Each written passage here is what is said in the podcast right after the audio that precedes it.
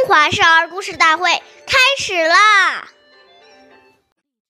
岁月易流逝，故事永流传。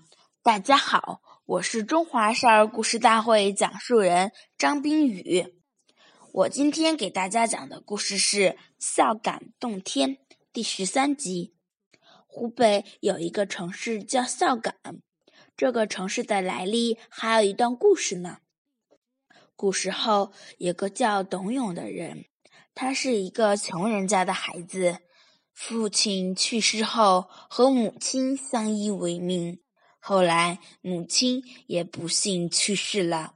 由于家里穷，董永连埋葬母亲的钱也凑不齐。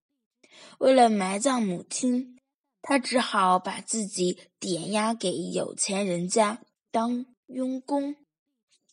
董永的孝行感动了天上的仙女，她偷偷来到人间，帮助董永还清了债务，还做了他的妻子。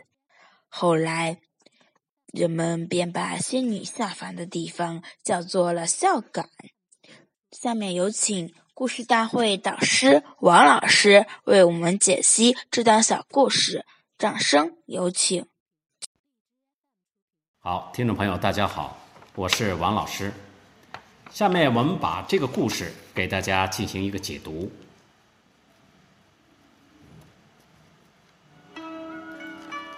故事说的是，一个孝子，他很难接受父母离去的现实，自然而然就会有这样的情绪。当想到父母一把屎一把尿，用尽心力。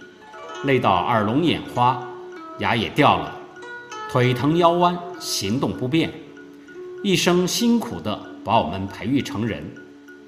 想到父母待我们之慈恩之心，而自己尚未报父母之感恩于万一，想到以往跟父母在一起的种种情形，眼泪就忍不住掉下来。